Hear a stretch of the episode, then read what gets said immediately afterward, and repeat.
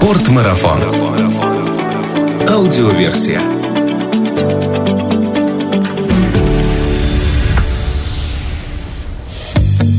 Здравствуйте, друзья! Это Артур Ахметов и «Спортмарафон» аудиоверсия, подкаст об активном отдыхе, путешествиях, снаряжении для приключений и обо всем, что с этим связано. В нашей стране есть такие места, которые можно не рекламировать лишний раз. Услышав их название, в голове сразу возникает картинка-ассоциация. Карелия, Алтай, Камчатка и, конечно же, Байкал. Парадокс в том, что название это на слуху и картинки ассоциации в голове возникают, но не свои. Зачастую о тех местах мы ничего не знаем. Далеко ходить за примерами не надо. Сам я к своим 35 годам был только на Камчатке и то проездом. Постараемся в ходе наших подкастов устранить указанные пробелы и побольше рассказать о наших российских туристических местах. И начнем с Байкала. В гостях нашего подкаста сегодня Алексей Стрелюк, коренной сибиряк, родился на Байкале, потомственный путешественник, который исследует озеро и заповедники вокруг водоема с самого детства, директор туристического оператора Байкалика. Алексей, привет! Привет, Артур. Кто не слышал про Байкал, кто не знает о нем, что это самое крупное пресноводное озеро в мире или не самое крупное? Если мы говорим про объем воды, то, конечно, Байкал номер один. И самое глубокое пресноводное озеро в мире? Безусловно, 1642 метра. Вот все мы как бы слышали это, наверное, из урока географии, также то, что туда впадает. По-моему, 350 рек, а выпадает всего одна. 336, если быть точным. Ну вот, видишь, география в школе давно была, но какие-то остаточные знания о Байкале, они имеются. И все-таки вот я думаю, что ну очень много из нас, кроме тех людей, которые действительно знают, ценят Байкал и были там не раз, мы знаем об этом озере достаточно мало. И хочется сегодня с тобой поговорить о Байкале, собственно, что он собой представляет. И в частности, поскольку впереди у нас зимний сезон, чем можно заняться на Байкале зимой, какие объекты притяжения есть на Байкале для зимнего туризма. Я предлагаю начать с того, чтобы понимать, где находится Байкал, что это такое, с чем его едят. Да? Про Байкал существует много таких каких-то стереотипов, шаблонов, что он находится где-то на крайнем севере, на самом востоке страны. По факту это, конечно, не так. Байкал находится у нас в самом центре России. Как раз в Иркутской области находится станция Половина, которая является серединой между Москвой и Владивостоком. Как найти Байкал на карте России? Ну, надо посмотреть в самый центр страны, и там будет такой полумесяц месяц водного пространства, собственно, это, конечно, и есть Байкал. Самый ближайший город к Байкалу, чтобы люди понимали. Ну, считается такая столица туристическая, это Иркутск, собственно, столица Восточной Сибири, один из древних сибирских городов. И если мы поедем из Москвы на Байкал на автомобиле, то сколько примерно нам придется ехать? Далеко. Это надо, во-первых, переехать из одной части света из Европы в Азию и ехать около 5000 километров на самолете это расстояние мы сможем преодолеть быстрее, да, примерно за 6 часов. Да, все так. И, скорее всего, по железной дороге тоже можно туда добраться. Были ли у тебя опыт путешествия на поезде из Москвы в Иркутск? Ездил из Москвы, из Владивостока. Вот что с одной стороны, что с другой, надо трое суток ехать в поезде. Байкал – это все же про летний туризм или про зимний? Ну, я бы не стал так категорично делить между летом и зимой. Как бы в каждом сезоне есть свои прелести. Как-то считая количество активности на Байкале, у меня получилось около сотни. Если говорить про лето и именно про активный отдых, то, конечно, надо упомянуть треки, потому что вдоль побережья есть очень много красивых маршрутов смотровых. Есть восхождение, есть прекрасный рафтинг, потому что в Иркутской области, в республике Бурятия сплавные реки от первой до шестой категории сложности. Очень классные маршруты на каяках. Можно ходить на байдарках, на сияках вдоль побережья, заходить в гроты. Ну и еще много-много чего, в том числе там и парапланеризм, и скалолазание развито, и альпинистские маршруты. Как бы все это встречается на небольшой территории. Все рядом, все доступно, поэтому летом хорошо. Но зима, она, конечно, более впечатляющая, потому что зимой весь Байкал замерзает, покрывается льдом, и байкальский лед явление полностью уникальное, такого льда практически нигде нет в мире. Он, может быть, встречается где-то на высокогорных озерах, где есть чистая вода и схожие условия, но для обычного пользователя они, конечно, труднодоступны. Здесь можно приехать на машине, на побережье, выйти и увидеть вот этот вау-лед, абсолютно космический. Ну и на льду совсем другая история про активности, то есть это коньковые походы, это треки по льду, это возможность использовать кайты, это фрирайд, горнолыжка, горные снегоходы, ну и такие экзотические вещи, например, как подледный дайвинг, как катание на буйрах. Это яхты, ну, можно сказать, яхты на коньках. Яхта движется за счет ветра, да? Да, за счет ветра и по льду. Алексей, мы вот сейчас говорим про лед, который полностью прозрачен, через который можно увидеть рыбу. Вот за счет чего этот лед становится таким прозрачным, а не белым? Два основных фактора. Первое это, конечно, чистота воды, потому что байкальская вода в принципе считается эталоном мировой питьевой воды. Она супер чистая, близка к дистиллированной по своему составу. А за счет чего вода такая чистая в Байкале? Здесь несколько факторов. Надо понимать, что, во-первых, вода достаточно древняя, да, то есть Байкалу где-то 25-30 миллионов лет. Все это время он наполняется из горных рек, которые текут с тех мест, где нет ни людей, никаких ни заводов, ничего. То есть, в принципе, качество воды на входе, оно уже достаточно высокое. Опять же, озеро не зацветает, то есть как небольшие озера, как какие-нибудь там болота, а это уже обусловлено уникальными микроорганизмами, которые живут в Байкале наверное, один из самых таких известных рачков, чистильщиков озера, он называется Эпишура, обитает во всей толще воды, и вот этот маленький-маленький рачок, который по размеру чуть меньше миллиметра, он поглощает все биологические остатки, которые попадают в озеро. То есть там ничего не гниет, ничего не остается, все это съедается подчистую, и это один из главных чистильщиков Байкала, который как раз делают такую воду. И еще в Байкале живут губки. Это колонии микроорганизмов, внешне они чем-то напоминают кораллы, только у них скелет не из кальция, а из кремния. И вот одна ветка губки в сутки через себя пропускает около 200 литров воды, забирая из нее все взвеси. Поэтому вода чистая, прозрачная. Кстати, средняя прозрачность достигает 40 метров. Означает ли это, что мы можем видеть в глубину на 40 метров? Да, видно дно на 40 метрах. Самая чистая, прозрачная, вернее, вода где-то конец осени, начало зимы, а зимой через лед видно дно, и иногда видно, как рыбы плавают под льдом. Очень здорово. Спасибо большое, конечно, вот этим маленьким труженикам, которые стоят на страже чистоты воды.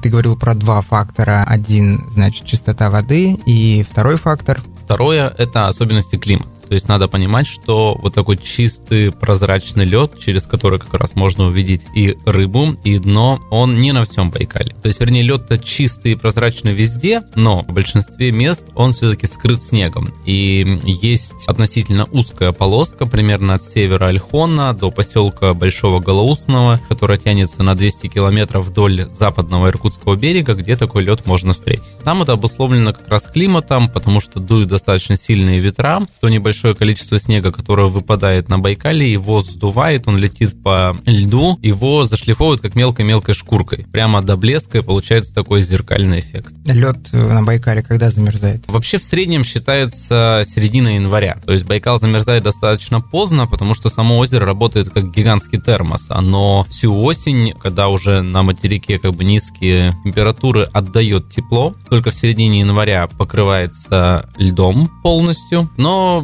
бывают некоторые годы, скажем так, такие исключения, когда Байкал может встать даже в начале февраля. А толщина льда примерно скольки достигает метров или сантиметров? Так как это Сибирь, все-таки у нас идет в метрах. В среднем где-то 80 сантиметров метр, да, и надо понимать, что это ну, супер лед, такой супер мощный, монолитный, по нему могут передвигаться машины, тяжелая техника, и, например, на тот же остров Альхон ведет единственная официальная на Байкале дорога, зимник протяженностью 11 километров, по которому открыто движение для транспорта. Альхон вообще является основным центром притяжения, но он является и центром Байкала, находится в центре озера. Чем вот так примечателен этот остров? Ну, остров сам по себе интересен, потому что, действительно, ты правильно сказал, если на него посмотреть, он находится в центре, и он повторяет форму Байкала. Вообще, это главное сакральное место на Байкале, так как у нас одна из таких преобладающих религий – это шаманизм, то вот весь Альхон – это, можно сказать, такой кафедральный собор шаманизма. А зимой там самая красота, потому что вдоль Альхонского побережья, вернее, прямо в нем есть небольшие такие пещеры, которые в зимнее время заливает волнами, и в них образуются сосульки по несколько метров высотой. Там как раз чистый лед, осенние шторма, которые приносят большие волны, которые тоже оледневают на скалах, образуют очень живописные красивые наплески. Это все как раз в проливе Малое море, на острове Альхон, то есть на таком относительно небольшом участке очень-очень много красоты. На Альхон, соответственно, мы добираемся на каком-то транспортном средстве или на Альхон можно дойти на лыжах, доехать на коньках. Можно и так, и так. Я бы рекомендовал, то есть доехать до пролива Малое море непосредственно на автомобиле, а там уже можно выстраивать маршруты. То есть если мы говорим про коньковые маршруты, то лучше использовать озерные или норвежские коньки, как их называют. Это специальный конек с длинным лезвием. На него ставится крепление от беговых лыж. Ну и, собственно, на них можно комфортно, быстро и безопасно преодолевать большие расстояния именно по Байкальскому льду. Можно ходить треки непосредственно по проливу Малое море, выходить в Большой Байкал, это основная акватория. И зимой ходить тоже очень классно, потому что можно использовать специальные накладки антискользящие на обувь, а все вещи, все снаряжение перевозить на осанках, волокушах, на себе ничего не таскать. Самые популярные маршруты какие? По акватории Малого моря, то есть это как раз где Альхон, да, пролив узкий, и от пролива Малое море на юг в сторону Большого Голоусного, поселка Бугульдейка, там и красиво, и комфортно. Сколько занимают эти маршруты по продолжительности? Ну, смотря на чем мы передвигаемся, то есть если мы говорим про активный поход, да, на коньках их можно проходить от двух до пяти дней. Если говорим про пеший переход, то они, получается, несколько медленнее, тогда оптимальный маршрут примерно на неделю во время этих маршрутов как происходят ночевки? Это ночевки на льду в палатках или остановки в поселках, которые расположены по берегам? Конечно, комфортнее ночевать в поселках, на турбазах, либо на кордонах национальных парков и заповедников. Но, опять же, я всем рекомендую, кто едет на Байкал, провести хотя бы одну ночь в палатке прямо на льду, потому что зимой озеро дышит, вернее ночью, лед начинает разжиматься, он э, трещит. Это безопасно, это очень круто просто услышать дыхание Байкала, когда ты понимаешь, что как бы все под тобой, оно живое, все немножко шевелится, но повторюсь, что никаких рисков нет. По поводу трещин на поверхности замерзшего Байкала, их еще, если я не ошибаюсь, называют становые трещины, и они могут достигать до полтора метров в ширину. Возникают они по какой причине? Возникают они из-за того, что лед как раз пластичный, и при перепаде температуры он сжимается, разжимается, и вот большие поля начинают друг на друга давить, и по самым вдающимся мысам происходит вот эта трещина. Правильно ты сказал, что их называют становые, либо их называют щели местные. Они образуются каждый год практически в одном и том же месте они, скажем так, некомфортны для передвижения на каком-то мототранспорте. Я говорю сейчас про судно на воздушной подушке, про трекалы. Это специальные машины, пневматики, которые машины-амфибии. Но для активных путешественников, для тех, кто передвигается на коньках, пешком, как бы найти какой-то небольшой мост-проход не составляет труда. Бортики у них достаточно крепкие, они не подмываются практически, поэтому, в принципе, за день можно пересечь несколько таких больших трещин, и это нормально насколько я знаю, через эти становые трещины в воду проникает кислород, и за счет этого рыбы зимой дышат. Или это байка? Ну, я думаю, что это по большей части байка, как бы он, конечно, проникает, но, в принципе, вода Байкала, она сама по себе очень насыщена кислородом, поэтому у рыб проблем нет. А еще слышал я такой, может быть, миф, что есть даже народная забава на как раз-таки мототранспорте и автомобилях через эти трещины перелетать на скорости. Есть такая забава, но, опять же, я как мест честно, как человек, который там много лет работает на Байкале, я не рекомендую без опыта устраивать все такие развлечения, потому что структура льда, она достаточно сложная. Даже если кажется, что вот весь лед одинаковый, что лед толстый, на Байкале есть разные хитрые места, например, где выходят газы, где выходят термы, горячие воды, где образуются небольшие течения, которые могут эту структуру льда менять. И то же самое с трещинами, то есть, например, противоположный берег трещины, если у вас нет опыта, чтобы это оценить визуально, либо как-то проверить, он может быть подломан. Такие прыжки, конечно, небезопасны. Часто ли происходят несчастные случаи, связанные с э, вот этими самыми трещинами? Говорить только про них достаточно сложно, да, потому что несчастные случаи происходят по большей части от человеческого любопытства, нетерпения, иногда от глупости. Больше всего провалов автомобилей под лед случается, когда люди съезжают, во-первых, с переправы, да, которая обозначена вешками, которая безопасная. Во-вторых, когда люди, не зная структуру льда, не зная сезонов, начинают ездить либо слишком рано, либо слишком поздно, когда лед уже тает, и случается. Если говорить про статистику, я думаю, что где-то от двух до пяти машин они каждый год уходят, но точных цифр сказать не могу. Эти машины остаются навсегда там или все-таки их достают оттуда, чтобы не портить экологию нашего любимого озера? По большей части достают. Опять же, все зависит от места. То есть, если глубины небольшие, я имею в виду до 50 метров, то их можно достать. Если как бы глубины измеряются в сотнях метрах, то, к сожалению, машина отпускается на дно, и тут без вариантов. Алексей, из твоего опыта работы с туристами, какие самые популярные развлечения на Байкале зимой? Ну вот мы уже говорили про пешие прогулки, про наблюдение за всей этой ледовой красотой, про коньки. Также классно покататься по льду на снегоходах, либо на квадроциклах, потому что можно устроить настоящие экспедиции и полностью обогнуть озеро. Мы часто ездим на суднах на воздушной подушке, это безопасно, комфортно, и можно из точки А в точку Б попасть достаточно быстро. Используем трекалы, это специальные пневмоходы. Но ну, а если говорить про какие-то такие уникальные вещи, то собачьи упряжки достаточно распространены на Байкале, и это тоже отдельные такие уникальные впечатления, когда ты управляешь таким живым организмом, как бы передвигаешься достаточно быстро. Ну и вещь, которую можно сделать реально только на Байкале, я имею в виду комфортно, безопасно и, скажем так, осознанно, это сплав на льдине. Ты сказал, что как раз впадает 336 река, вытекает одна, Ангара, вытекающая река из Байкала, ее исток не замерзает. Где-то на участке 10 километров там открыт открытая вода, потому что она поднимается из глубины, и она просто более теплая. А весь Байкал как бы покрыт толстым слоем льда. Вот мы отпиливаем от Байкала льдину, она у нас управляется как раз судами на воздушной подушке, и сплавляемся, сплавляемся по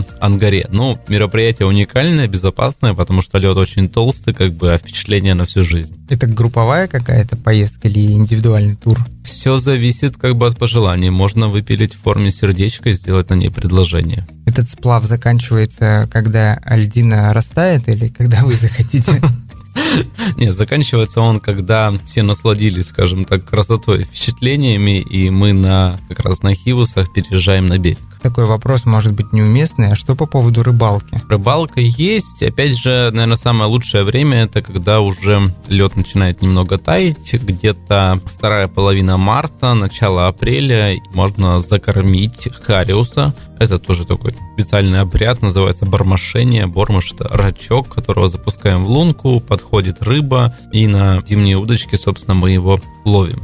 И тут же на льду готовить. Да, есть такие традиционные блюда, как расколотка или строганина, когда рыба замороженная вот прямо до состояния камня на льду, да, нарезается филе ножом, макается все это в соль с перцем, ну и в рот. Очень вкусно. Ну, еще там кое-что потом следует за этим, 40-градусное, наверное. Не без этого, да.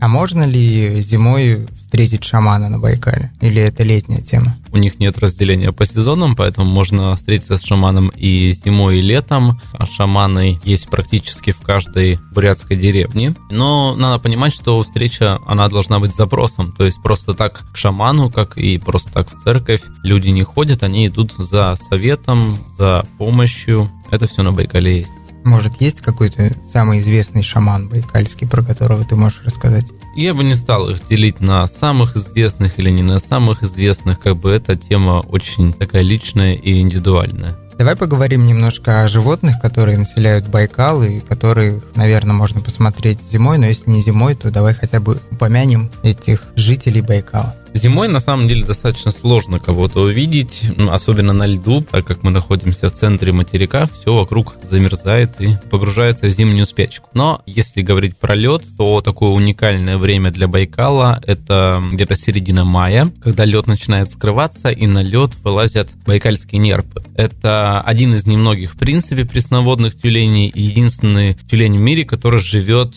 в центре материка в 2000 километрах от ближайшего океана или моря моря. И нерпа сейчас на Байкале очень много, где-то 130 тысяч голов. В мае она катается на льдинах в районе острова Альхон в проливе Малое море на севере Байкала. Образуются очень большие лёжки нерпы, можно ее увидеть, пофотографировать, и это как раз уникальное такое явление. А что нерпа делает зимой? Где она пропадает? Нерпа живет под льдом. У нее на передних лапах очень мощные когти, которыми она делает небольшие дырки во льду. Они называются продухи. И вот она высовывает мордочку, вдыхает воздух, ныряет, э, ловит рыбу, дышит опять, так и проводит все это зимнее время. Увидеть ее практически невозможно зимой, но если повезет, то можно услышать, как она дышит. Можно, да, но увидеть, да, шансы очень низкие. Бывали несколько случаев, когда люди прямо подо льдом видели проплывающую нерпу. Это был сразу, наверное, вау-эффект, да? Безусловно. Ну вот из разговора с тобой понятно, что Байкал, помимо того, что сам является по себе местом притяжения, ну невозможно не задуматься в жизни о том, чтобы не посетить это прекрасное место. Вот если люди все-таки решили поехать на Байкал, позаниматься там одними из тех активностей, о которых мы с тобой говорили, и это происходит зимой, твои советы, что необходимо 100% учитывать, когда планируешь поездку на Байкал? Так как мы говорим про зиму, то важно понимать, что сейчас зимой на Байкале очень большая тусовка тусовка, Туда съезжаются все топовые фотографы, все блогеры, телевизионщики. Людей много, а инфраструктура ограничена. Поэтому, если вы собираетесь ехать вот в феврале-марте, то я рекомендую бронировать все услуги, либо туры где-то в конце лета, начале осени. Тогда у вас будет все хорошо и все гладко. Во-вторых, конечно, билеты. Да, Байкал далеко, и многие не едут на Байкал именно по причине билетов. Вот зимний отдых, он в этом плане лучше, потому что, во-первых, авиаперевозчики не ставят такие высокие цены, как на лето. Именно в начале осени проходит достаточно много распродаж. К нам летают Аэрофлот, S7, Уральские авиалинии, Победа. В принципе, на зимний период билет туда-обратно будет обходиться где-то в районе 10-15 тысяч рублей. Ну, соответственно, от Москвы до Иркутска и обратно в Москву. Конечно, надо позаботиться о снаряжении, да, то есть я рекомендую в первую очередь обращать внимание на конечности, руки и ноги. Нужна хорошая обувь. Самый такой, наверное, рабочий вариант – это зимние трекинговые ботинки на искусственном утеплителе, которые греют в Сибири прекрасно. Те же валенки и люнты, их никто не отменял, они также работают. А можно ли валенки и юнты купить на Байкале? Можно. В Иркутске есть хорошие магазины, да. Рекомендую фабрику Айхал. Запомнили конечно, варежки, конечно, красивая шапка для фотографий, чтобы все это отражалось, значит, во льду, ну и вообще какой-то яркий костюм горнолыжный. Термобелье. Очень рекомендую покупать грелки каталитические, они помогут и рукам, и очень помогают они телефонам, потому что те же айфоны на открытом воздухе, на ветру начинают очень быстро замерзать, а снимать, конечно, хочется. Также надо приобрести накладки, которые на обувь, чтобы не скользить. Солнцезащитный крем, потому что на Байкале очень много солнца, на том же Альхоне до 93% солнечных дней в году. Вот чтобы не сгореть, крем надо использовать. Значит, что касается вообще выбора, ну, что делать и как все это дело смотреть. Если вы активный, опытный путешественник, если вы любите треки, походы, коньки, такие вещи, в принципе, можете организовать путешествие на Байкал самостоятельно. Я уже сказал, что как бы самая красота – это район пролива Малое море, и от него на юг вдоль Иркутского западного берега. Размещаться можно на турбазах в проливе Малое море, в поселке МРС, в поселке Бугульдейка, в поселке Большое Голоусное. Собственно, из этих точек можно катать и радиальные какие-то однодневные маршруты, либо ходить, либо можно выстраивать линейный маршрут через несколько населенных пунктов, посмотреть прямо большой участок Байкала. Я не рекомендую выезжать на лед Байкала на автомобиле вне рамок переправы. Во-первых, как бы это запрещено законом, и запрещено это не просто так, это действительно небезопасно. Про всякие выходы термо, газогидратов, как бы уже сегодня говорили, и это абсолютно реальный риск. Поэтому, если вы хотите передвигаться по Байкалу, посмотреть много разных локаций, то надо использовать судно на воздушной подушке, надо использовать треколы. Здесь проще воспользоваться услугами туроператоров. Рекомендую попробовать местную кухню. То есть у нас на Байкале сочетается несколько таких. Здесь можно поподробнее, прям вот не скромничай. Про кухню прям во всех красках и во всех вкусах.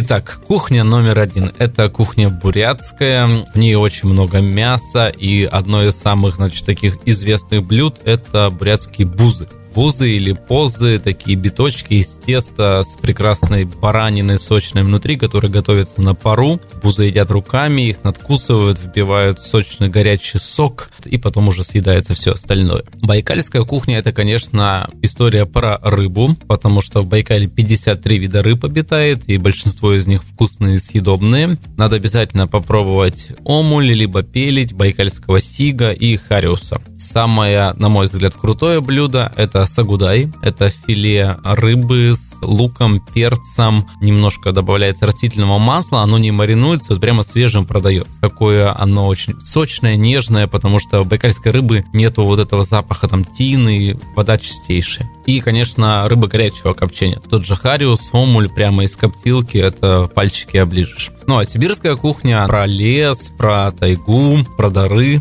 Как раз тайги главное блюдо это сибирские пельмени. Если вы готовите на улице, на костре, прямо с дымком, очень вкусно получается, со сметанкой деревенской. Ну и, конечно, соленые грузди, салат из папоротника, местная черемша, все это очень вкусно. И на десерт попробуйте черемуховый пирог. Это тоже традиционное сибирское такое лакомство. И есть конфеты кедровый грильяж из местного ореха с медом. Тоже обалденная вещь. Вот в этом самом черемуховом пироге косточки хрустят на зубах немножко? Не-не-не, у нас все так хорошо перемалывает, что... Может ли каждый путешественник, который приехал на Байкал и путешествует самостоятельно, быть уверен в том, что в любом из поселков ему предложат одно из тех блюд, которые ты перечислил? Не, ну, не останется ли голодный наш путешественник? К сожалению, нет. Как бы не все поселки развиты, не во всех поселках есть кафе с таким полным набором как бы местной кухни, поэтому, конечно, надо читать, смотреть места, где все это можно попробовать. Если говорить о сувенирах, то какие основные сувениры везут